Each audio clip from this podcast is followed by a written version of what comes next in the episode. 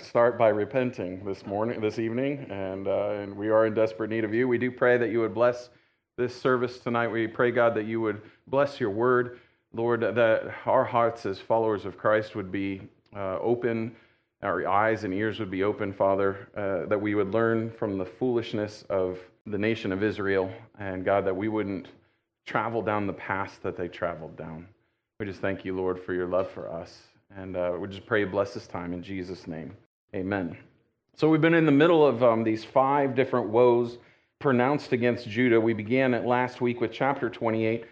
Between chapters 28 and 33, it's really kind of focused on these um, woes or burdens um, pronounced against Judah. That's really what the whole first 37 chapters of the book of Isaiah are centered on is this idea that God says, Hey, Judah, I, hey, Jude, right? Hey, Judah, I don't want you to go down this path. I don't want you to stray in this way. I don't, I, I want you to stay with me and, and to cling to me. And, and they just had, you know, cotton stuffed in their ears and they refused to hear these things. They wanted to be called God's people. They wanted the benefits of being God's people, but they weren't willing to walk in God's ways. They still wanted to enjoy the sin of this world. You know anybody like that? Yeah, I'm a Christian on Sunday, you know, or yeah, whatever it is. And First Corinthians, the, the, the term that is used in First Corinthians chapter 3 is the idea of a carnal Christian. Ultimately, there's no such thing as a carnal Christian. It's, uh, you're either living for God or you're not uh, with the decisions that you make. And, and, and Paul's point in Corinthians, and, and really what we're trying to drive at here, is to say you can't live with one foot in each world. You have to make a call, a decision for Christ and to follow after him. The over, I'm going to lay all my cards out to begin. The overall theme of tonight is that rebellion is harder than obeying. Rebellion is harder than obeying. And the judgment that God is bringing against the nation of Judah is evidence of that. It is far easier to obey. It is far easier and it is far better to obey. So, Isaiah chapter 29, verse 1.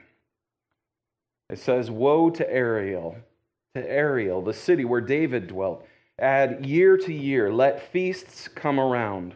Now, this is interesting because I thought we were talking about Jerusalem. I thought we were talking about Judah. And he says, Woe to Ariel. And I'm sorry, but I cannot, growing up in Disney, I cannot read that verse without Sebastian's voice, you know, from Little Mermaid, you know, Woe to Ariel, don't you know? Under the sea where we are, you know? Woe to Ariel, woe. That's not who he's talking to. He's talking to actually the city of David, or the, the, the term that we're familiar with is Jerusalem. So Ariel here equals Jerusalem, the city where David dwelt. You may ask the question, well, then why not Bethlehem? I mean, David grew up and was came from Bethlehem. How come we're not talking about Bethlehem in this case?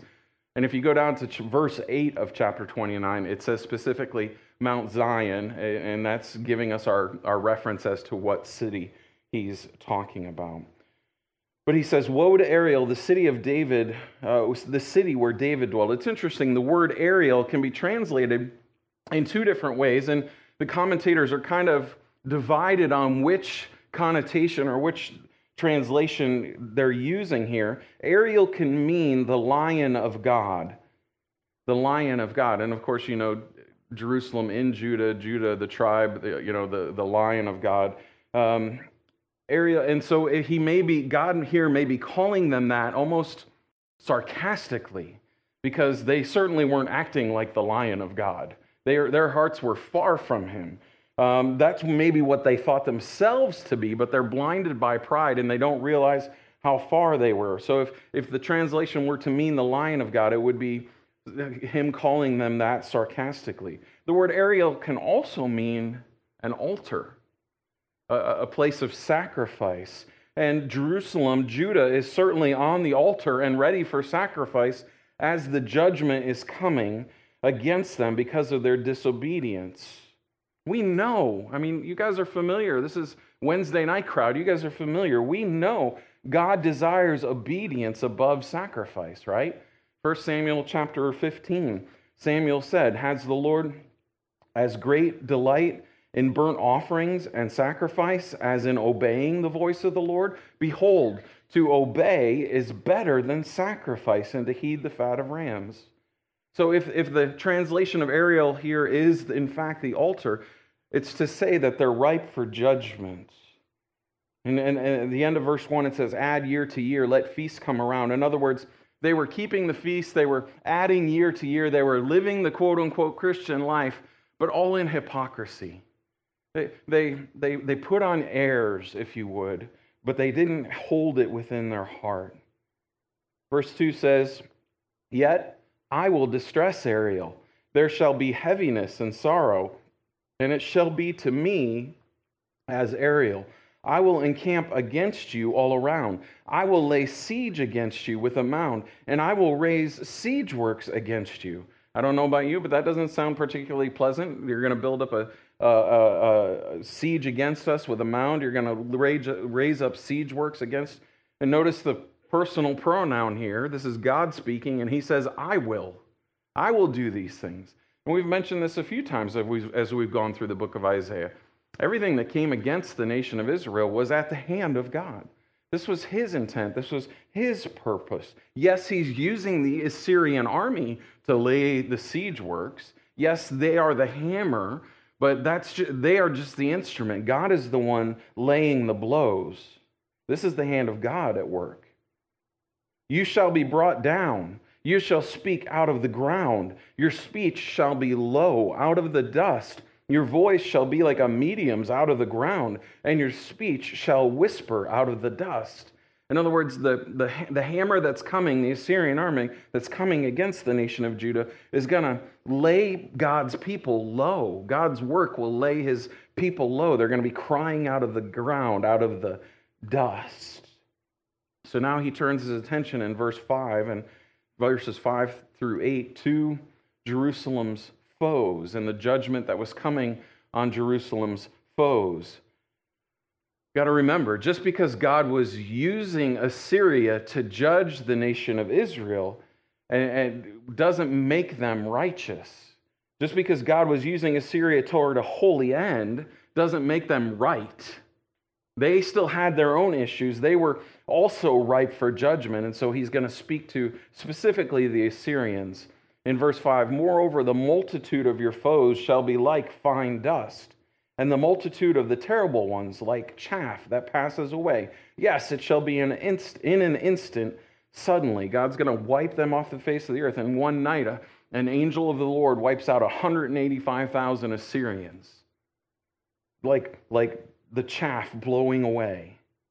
He, he's continuing with the idea of dust there. Verse 6 You will be punished by the Lord, speaking to the Assyrians. You will be punished by the Lord of hosts with thunder and earthquake and great noise, with storm and tempest and the flame of devouring fire. How's that sound?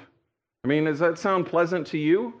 I don't know that that's something I would particularly want to endure, you know? So, uh, thunder, earthquake, great noise, storm, tempest, and flame. No, thank you.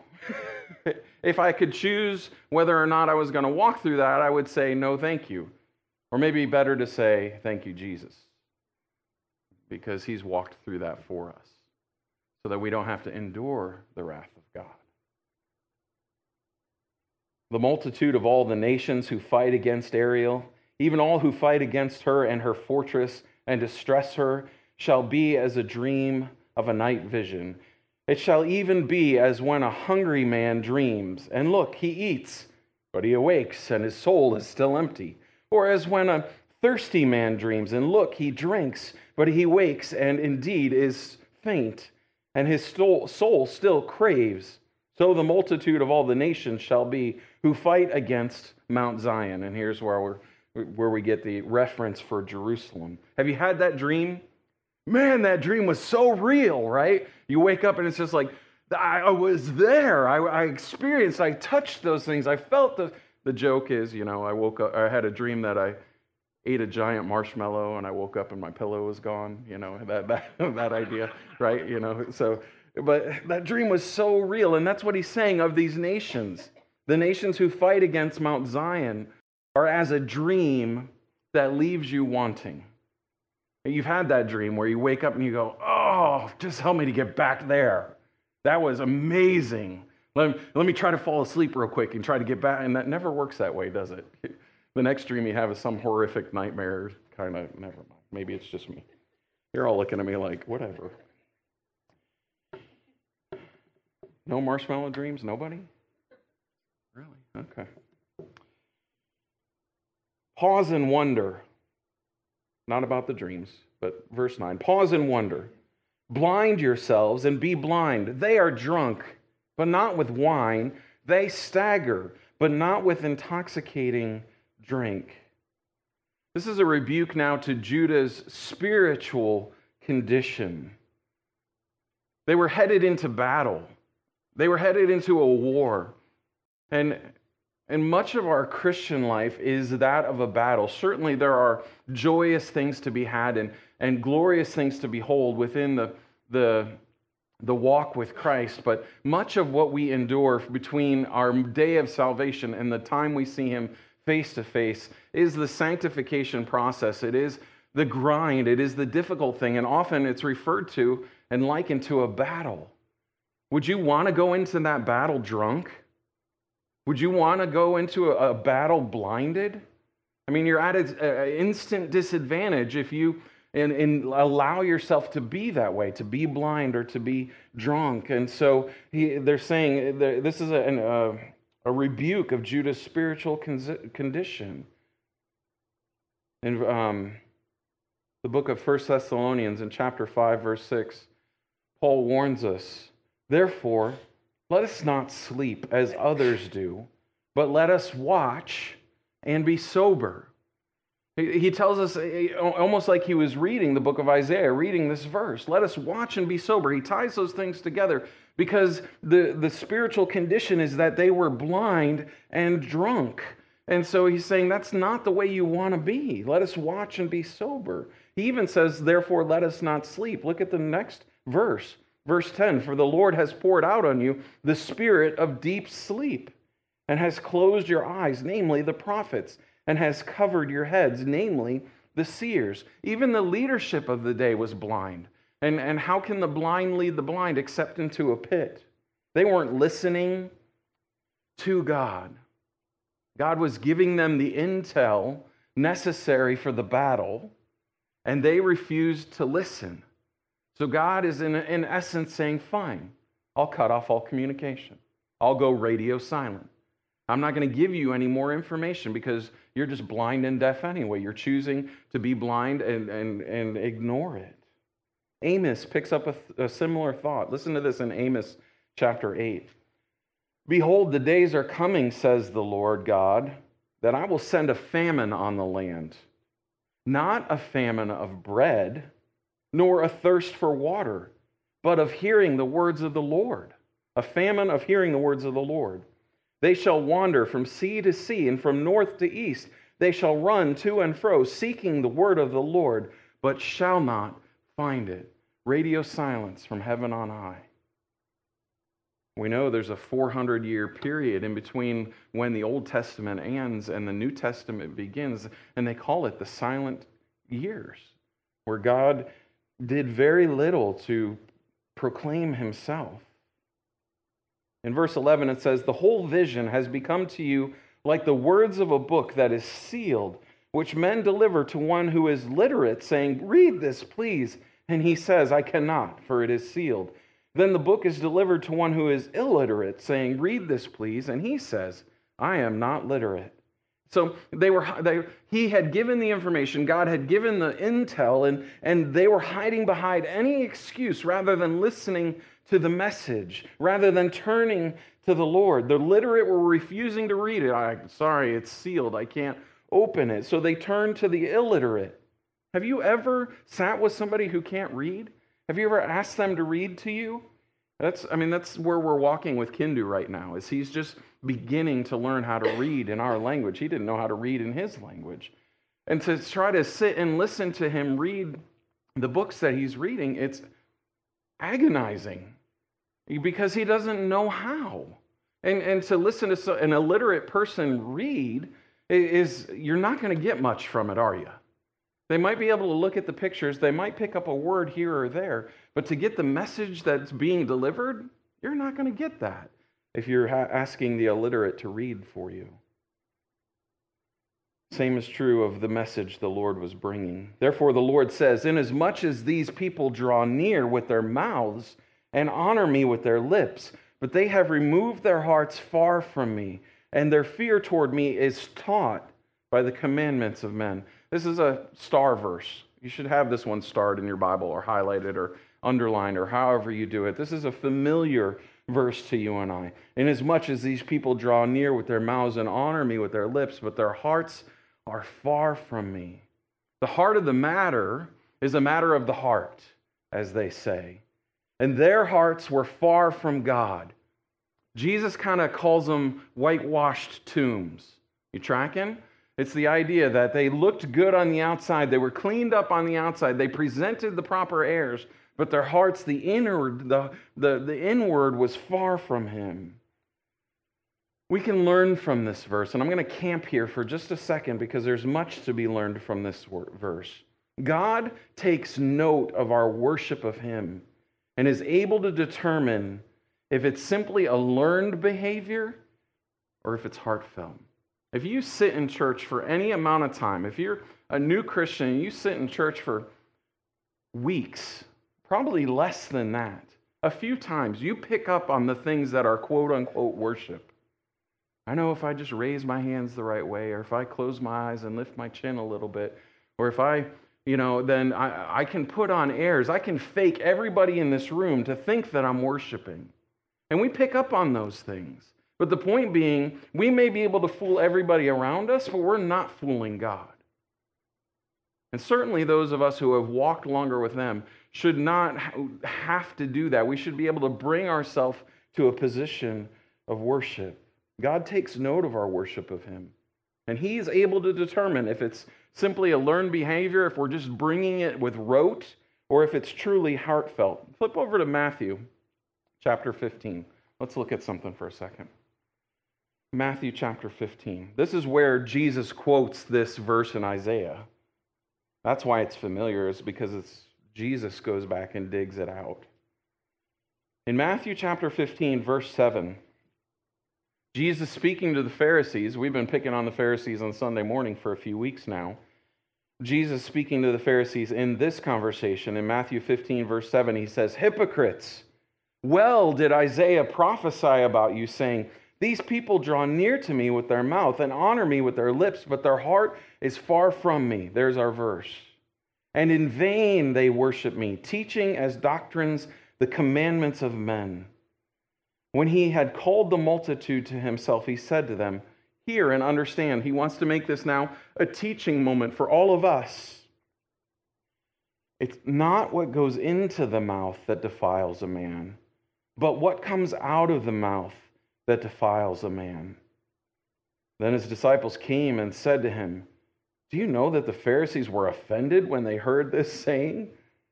I don't think Jesus is particularly worried about that, but he answered and said, Every plant which my heavenly Father has not planted will be uprooted.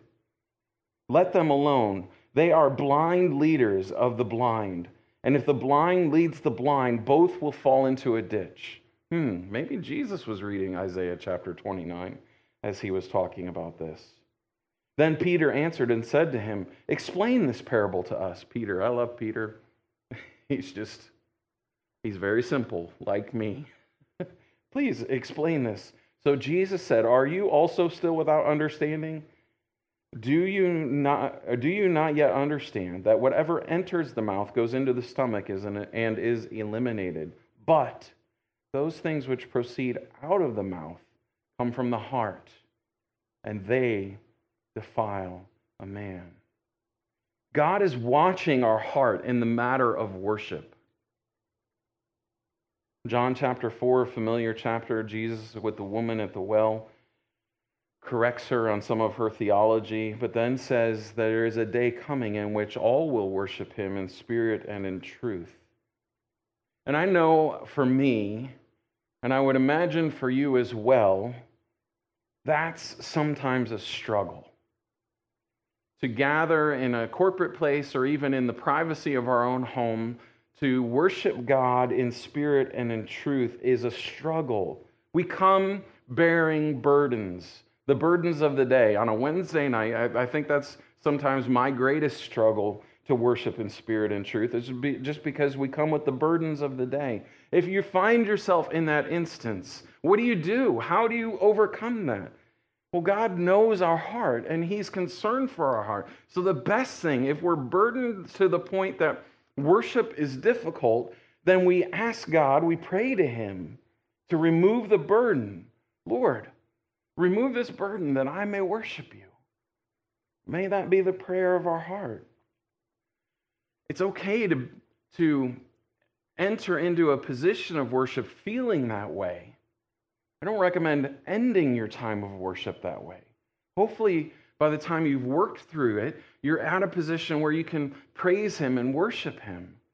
What, the, what, what had happened in Israel was they had made this a habit. They weren't worshiping in spirit and in truth at any time, be it the festivals or whatever. They just put on the air, they, they just put on the, the appearance that they were worshiping, but in truth, their hearts were far from them. And he says the, the, the, distinction here is are you doing, are you worshiping God out of a love for him, or are you worshiping because, back to our verse in, in, uh, in 29, right? Uh, um, their heart, uh, they have removed their hearts far from me, verse 13, and their fear toward me is taught by the commandments of, of men. So the question is, what is the, where is your reverence for God coming from? Is it out of a love for Him? Or is it out of, well, this is what we're supposed to do? These are the traditions that we've grown up in. If I just raise my hands in the right way. John chapter 14 would say, If you love me, then keep my commandments. It, it's from a, a position of love that we should be obedient to Him. Our worship is to be driven by a love for God. How about this guy, Augustine? I don't know a lot about him, but he's one of our the church's forefathers. He said this. This is a crazy statement. Love God and do whatever you please. How about that? Love God and do whatever you please. Whatever I want to do, as long as it's driven by the love of God, it's okay. Well, that's not the whole quote, People often take that and, and, and would use that as a license to do whatever they want, but they forget about the stipulation love God. And if you're loving God, that's going to limit what you do because you're loving Him, you're allowing Him to limit. The whole quote love God and do whatever you please, for the soul trained in love to God will do nothing to offend the one who is beloved. If you, if you make the love of God your driving factor in everything that you do, then it, your soul won't dissipate from that, won't, won't leave that path. You're not going to do anything to offend the one that you love. The lack of love is what created the Pharisees. The, the, the fact that we have to establish rules and regulations rather than just loving people, that's what creates legalism and, and Phariseeism. The idea of legalism, which would be ruling by rules rather than ruling by love, is always a confession of failure. Did you hear that? Legalism is always a confession of failure. It's a failure to teach people to love God and as the result of loving Him, we obey Him. If we fail to teach people to love God, the result is legalism. And that's a declaration of our failure to teach people to love. Legalism is a confession of failure, both for the church and for a nation. When a nation is creating more laws in order to control the morality of people, it's a de- declaration that people's hearts are no longer driven by love. Does that make sense? When a nation's creating more laws in order to control the morality or direct the morality of people, it's a declaration that the people's hearts are no longer driven by love. In other words, more laws equals greater moral decay. 2014, in the United States, there were 40,000 laws passed between the national level and the state level. 40,000 laws in 2014 alone passed. What does that tell you about the state of our nation? We are trying to direct morality by governing rather than by trusting that people are going to love. And the truth of the matter is the people we the people have drifted so far from God that there is nothing that will drive us to that love. So the only option we have is to try to legislate it. But that too is a failure. All right, soapbox done. Verse 14. Still got a long way to go. Therefore, behold, I will again do a marvelous work among this people, a marvelous work and a wonder. For the wisdom of their wise men shall perish, and the understanding of their prudent men shall be hidden. Woe to those who seek deep to hide their counsel far from the Lord. And the work their works are in the dark. They say who sees us and who knows us? In other words woe to those who think that they're keeping their sin a secret. You know that's a joke right you know that that's an impossibility we do not keep our sin a secret we may be able to hide it from our friends from our family from the people that we see every day but there is no such thing as a secret sin every sin you commit you're committing in god's living room He's watching the entire thing. There is nothing hidden from him. Uh, Psalm 44 21. Would not God search this out? For he knows the secrets of the heart. There is nothing we hide from God, he sees it all. So it's foolish to say, oh, we're just going to hide it. Who sees us? Who knows us? 16. Surely you have things turned around, I would think. Shall the potter be esteemed as the clay? For shall the thing made say of him who made it, He did not make me? Or shall the thing formed say of him who formed it, He has no understanding? That's the foolishness of secret sin. It's like a pot saying to the potter, You didn't make me. When clearly the, the potter's hands are still dripping in the clay that just formed the pot. Eh, that's the foolishness of secret sins. The pot saying to the potter, He did not make me. It's perhaps the height of man's pride when he rejects God as a creator. You didn't make me, God.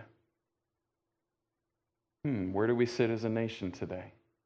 What is taught in our schools? Just evolved. Look at the days we live in. It is the height of man's pride when he rejects God as a creator. Verse 17 It is not yet a very little while till Lebanon shall be turned into a fruitful field, and the fruitful field be esteemed as a forest. In that day, the deaf shall hear the words of the book, and the eyes of the blind shall see out of the obscurity and out of darkness. God forever is wooing them back, and He's always giving us a hope of that, that time. He's always giving us a, the promise to say, yes, judgment is coming, but the remnant will succeed. Yes, these things have to happen, but there is always hope.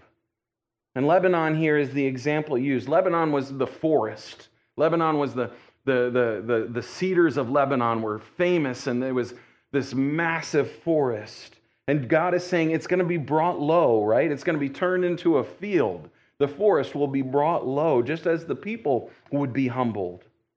Yet it says it will be a fruitful field.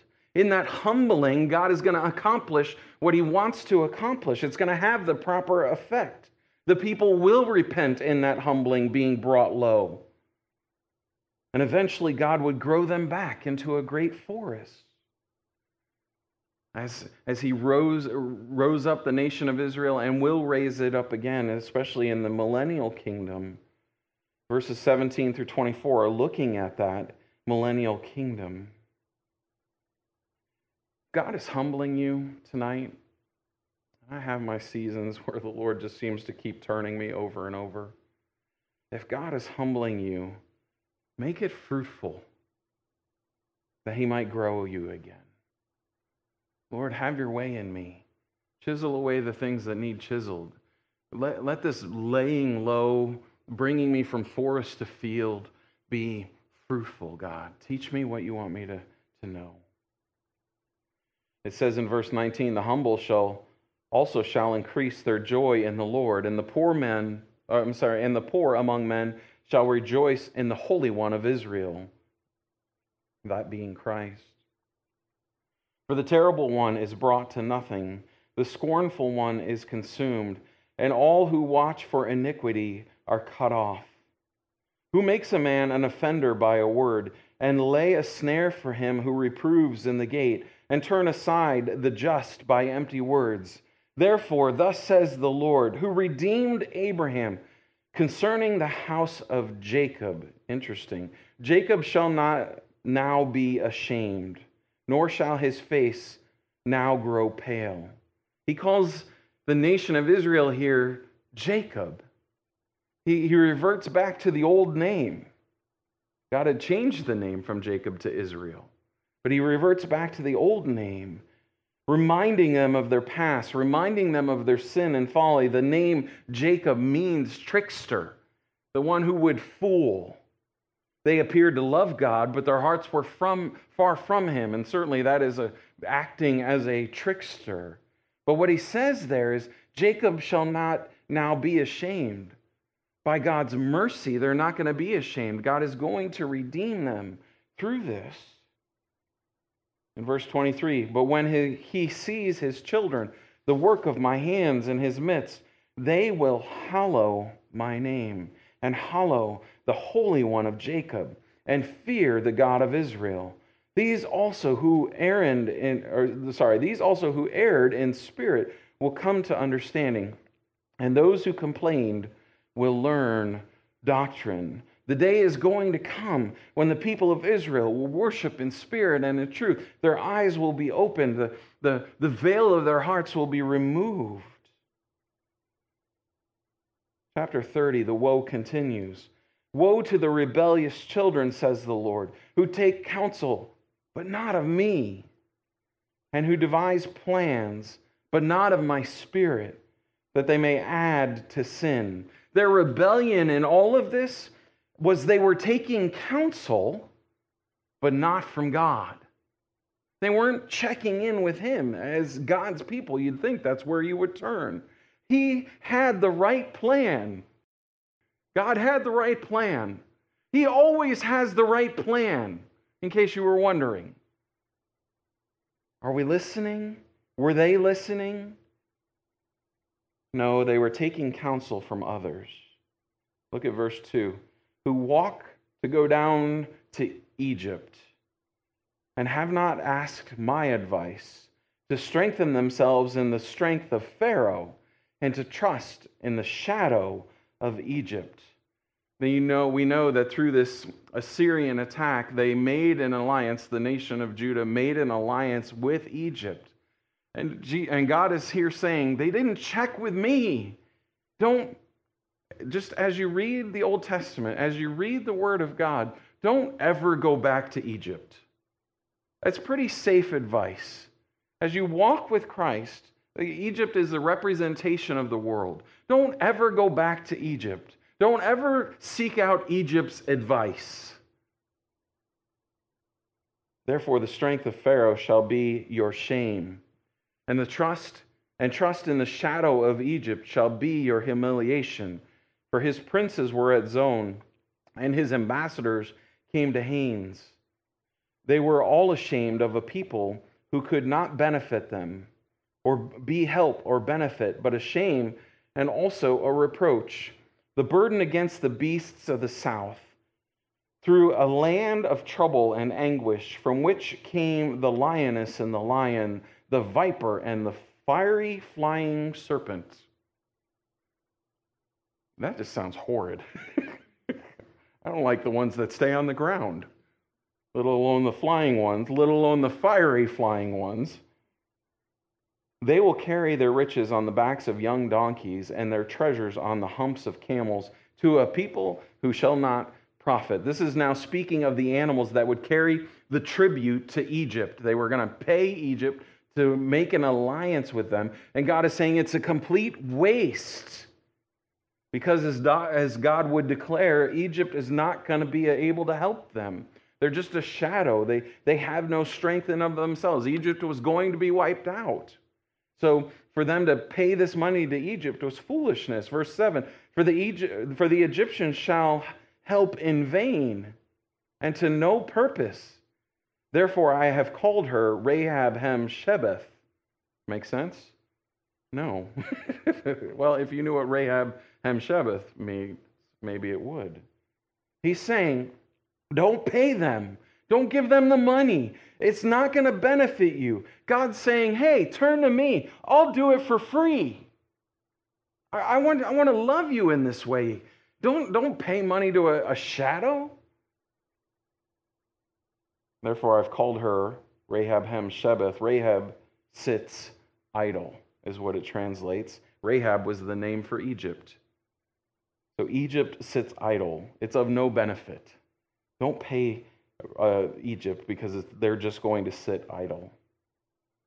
Now go, write it before them on a tablet, and note it on a scroll, that it may be for a time to come, forever and ever. God is telling Isaiah, hey, write this down because the time's going to come when they say, they're going to come back to me and say, Why didn't you tell us this was going to happen? And God's going to say, I did. Isaiah chapter 30, verse 8. Read it. Write it down, Isaiah. That this is a rebellious people, lying children, children who will not hear the law of the Lord, who say to the seers, Do not see, and to the prophets, Do not prophesy to us right things. Speak to us smooth things. Prophesy deceits. Get out of the way. Turn aside from the path. Cause the Holy One of Israel to cease from before us. Wow. Rebellion now in full effect. Don't tell us the truth. We don't want to hear the truth. Don't tell us what God has to say. Sound familiar? 2 Timothy chapter 4 verse 3.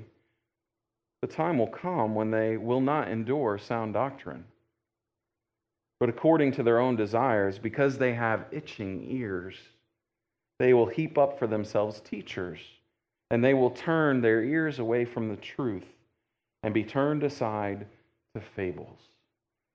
What happened in Judah then happens in the world now turning away from sound doctrine because they have itching ears. So much of today's teaching from the pulpit is just philosophy, just psychology, it's just humanism. There is so little biblical teaching happening today. It's a shame. Verse 12 Therefore, thus says the Holy One of Israel because you despise this word and trust in oppression and perversity and rely on them, therefore this iniquity shall be to you like a breach ready to fall, a bulge in a high wall whose breaking comes suddenly in an instant. The wall is going to tumble down, is what God is saying.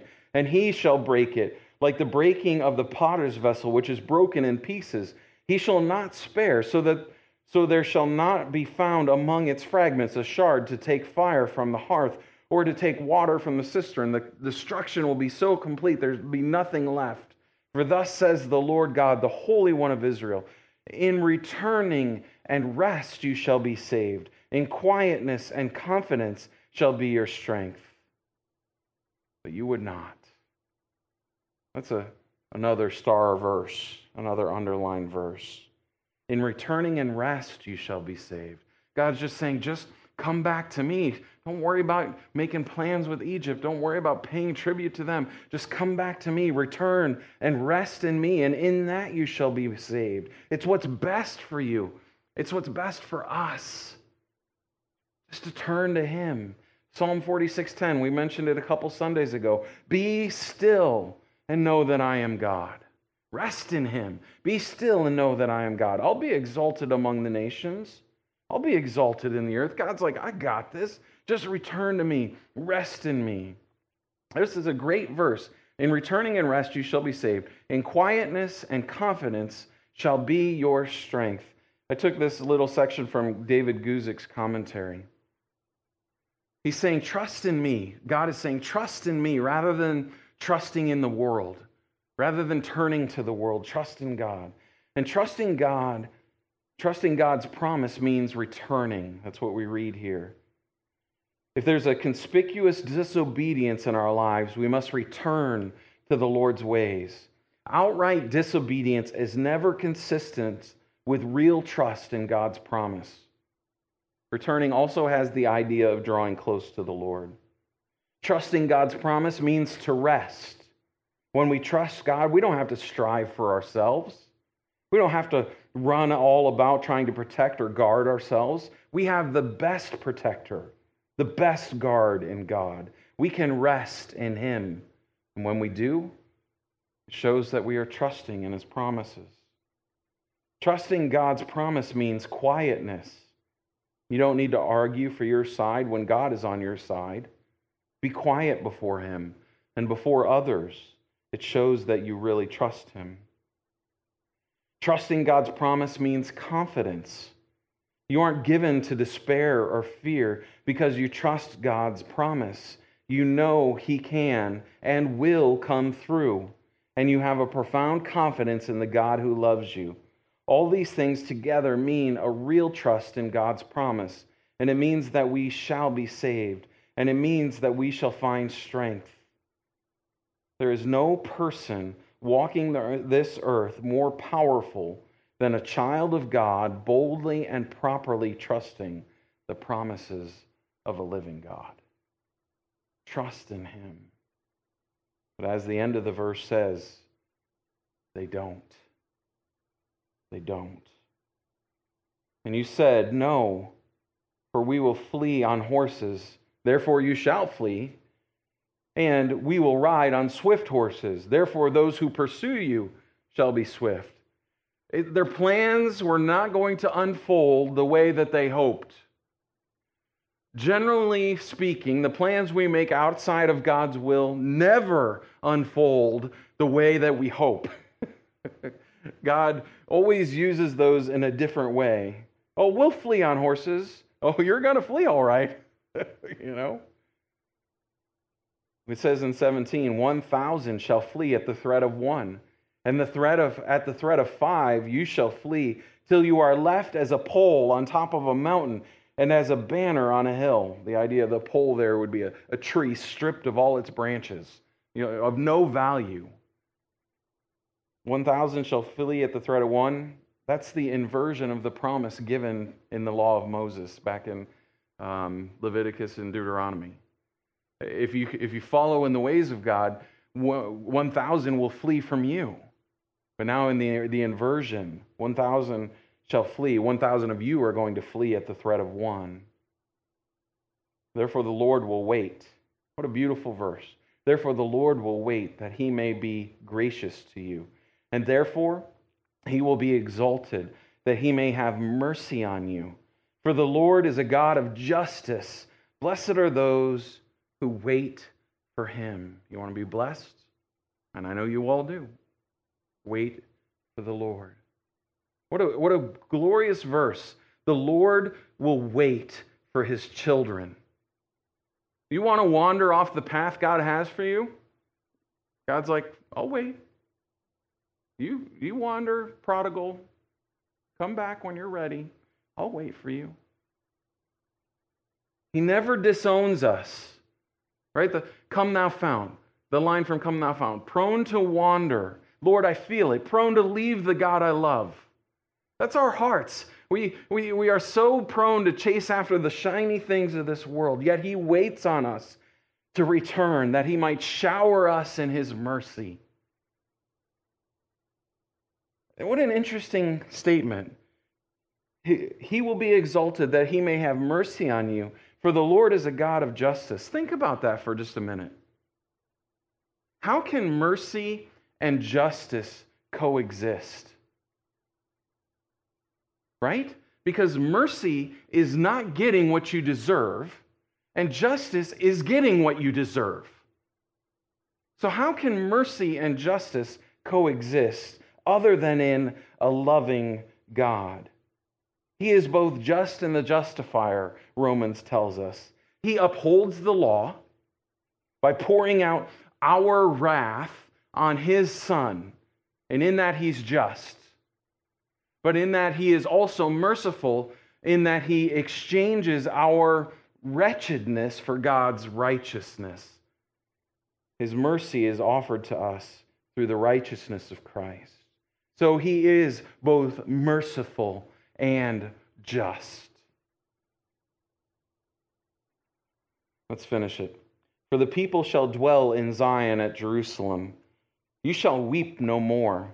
He will be very gracious to you at the sound of your cry. When he hears it, he will answer you. And though the Lord gives you the bread of adversity and the water of affliction, yet your teachers will not be moved into a corner anymore, but your eyes shall see your teachers. This is, yes, they're going to walk through adversity and affliction, but they're, they're going to yield to the hand of God in that, and, and then things will turn. Your ears shall hear a word behind you saying, This is the way, walk in it. I long for that in my life. Man, I long for that in my life. God, just show me the way you want me to go. Let me hear the way you want, the step you want me to take. Am I to turn to the right? There's a day coming when you're going to hear the word behind you saying, This is the way, walk in it. Whenever you turn to the right hand or whenever you turn to the left. In the kingdom age, when Christ is ruling from Jerusalem, we're going to have a hypersensitivity to the direction of the Lord. It's going to be clear then. It's not so clear for me now. You will also defile you will also defile the covering of your images of silver and the ornaments of your molded image of gold. You will throw them away as an unclean thing. You will say to them, Get away. In that day, when we are living for Him, you're going to set aside, you're going to throw away the idols, you're going to cast those things away that you had put in the throne of God's, uh, in the throne of God, in, in His place. You're going to rid your house, you're going to rid your life of the things that draw us away from God. Right? James chapter 4 verse 7, submit to God. Resist the devil. He will flee from you. Get away from here, right? That you might follow after him. Then he will give the rain of your seed with which you sow the ground, and bread of the increase of the earth. It will be fat and plentiful. In that day your cattle will feed in large pastures Likewise, the oxen and the young donkeys that work the ground will eat cured fodder, which has been winnowed with the shovel and fan. The, in that day, there'll be material blessing in the kingdom age. It probably doesn't sound like a wonderful thing to you and I. Maybe it does. We probably all ate today. How many of our brothers and sisters had to scrounge for food across the nation, across the globe? How many people went to bed tonight wondering what their next meal would be? That this probably sounds pretty good to that brother or sister living in true poverty. There will be on every high mountain and on every high hill rivers, streams of water in the day of the great slaughter when the towers fall. Moreover, the light of the moon will be as the light of the sun, and the light of the sun will be sevenfold as the light of the seven of seven days. In the day that the lord binds up the bruise of his people and heals the stroke of their wound behold the name of the lord comes from afar burning with his anger and his burden is heavy. His lips are full of indignation. His tongue is a devouring fire. His breath is like an overflowing stream which reaches up to the neck to sift the nations with the sieve of futility and there shall be a bridle in the jaws of the people, causing them to err. This is talking about the days building up to when Christ will reign in the millennial kingdom, the, the days of the great tribulation and the, and the difficulties that will come against it. The, the, the speaks of the sun and the moon in the book of Revelation and the issues that will be had there. But notice verse 28 and there shall be a bridle in the jaws of the people. The judgment that was coming was controlled by the hand of the Lord, just like a, a horse and bridle. You shall have a song as in the night when a holy festival is kept, and gladness of heart as when one goes with a flute to come into the mountain of the Lord, to the mighty one of Israel. When Assyria was going to go down, and they eventually would go down, the people of God will worship God. The Lord will cause his glorious voice to be heard and show the descent of his arm. With the indignation of his anger and the flame of a devouring fire, with scattering tempest and hailstones. For through the voice of the Lord, Assyria will be beaten down as he strikes with a rod. And in every place where the staff of punishment passes, which the Lord lays on him, it will be with tambourines and harps. And in battles of brandishing, he will fight with it. For Tophet was established of old. Yes, for the king it is prepared. He has made it deep and large. Its pyre is fire with much wood. The breath of the Lord, like a stream of brimstone, kindles it.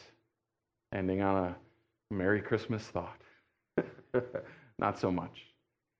For Tophet, Tophet there is, just so we understand, is Gehenna, the eternal lake of fire. The king he speaks of in that last verse is King Sennacherib, the king of Assyria. And the point being, as goes the king, so goes the, the country to the grave. How many Assyrians do you hang out with today? Right? Never to be heard from again. Good work stuck with it. What's the Lord saying to you and I as we head into uh, yet again this crazy Christmas season? Rest in Him. Stop making plans with the world. Find your hope and strength in Him. He's got the plan. Just submit to it. Wait on Him. His timing's perfect. Don't venture away from that. And His mercy is always extended. He waits for us to come to Him. Amen? All right, let's stand. Let's close in prayer. God, we thank you for sticking uh, with us, Lord, even when we wander from you. You are forever faithful, Lord, even when we are faithless. Thank you for reaching out in love to us. I pray that we would worship you in spirit and in truth. And when our hearts are burdened with the things of this world, God, that we would just lay them at the altar where you would want us to lay them, that we might just come before you and sing our praises unto you, Lord, that we might rest in you. For your yoke is easy and your burden is light. Help us to be still and know that you're God. We seek you out in these days. We lay down our burdens at your feet. The cares and the troubles of this world grow strangely dim as we fix our eyes on you. We love you, Lord. Let's walk in that. In Jesus' name, amen.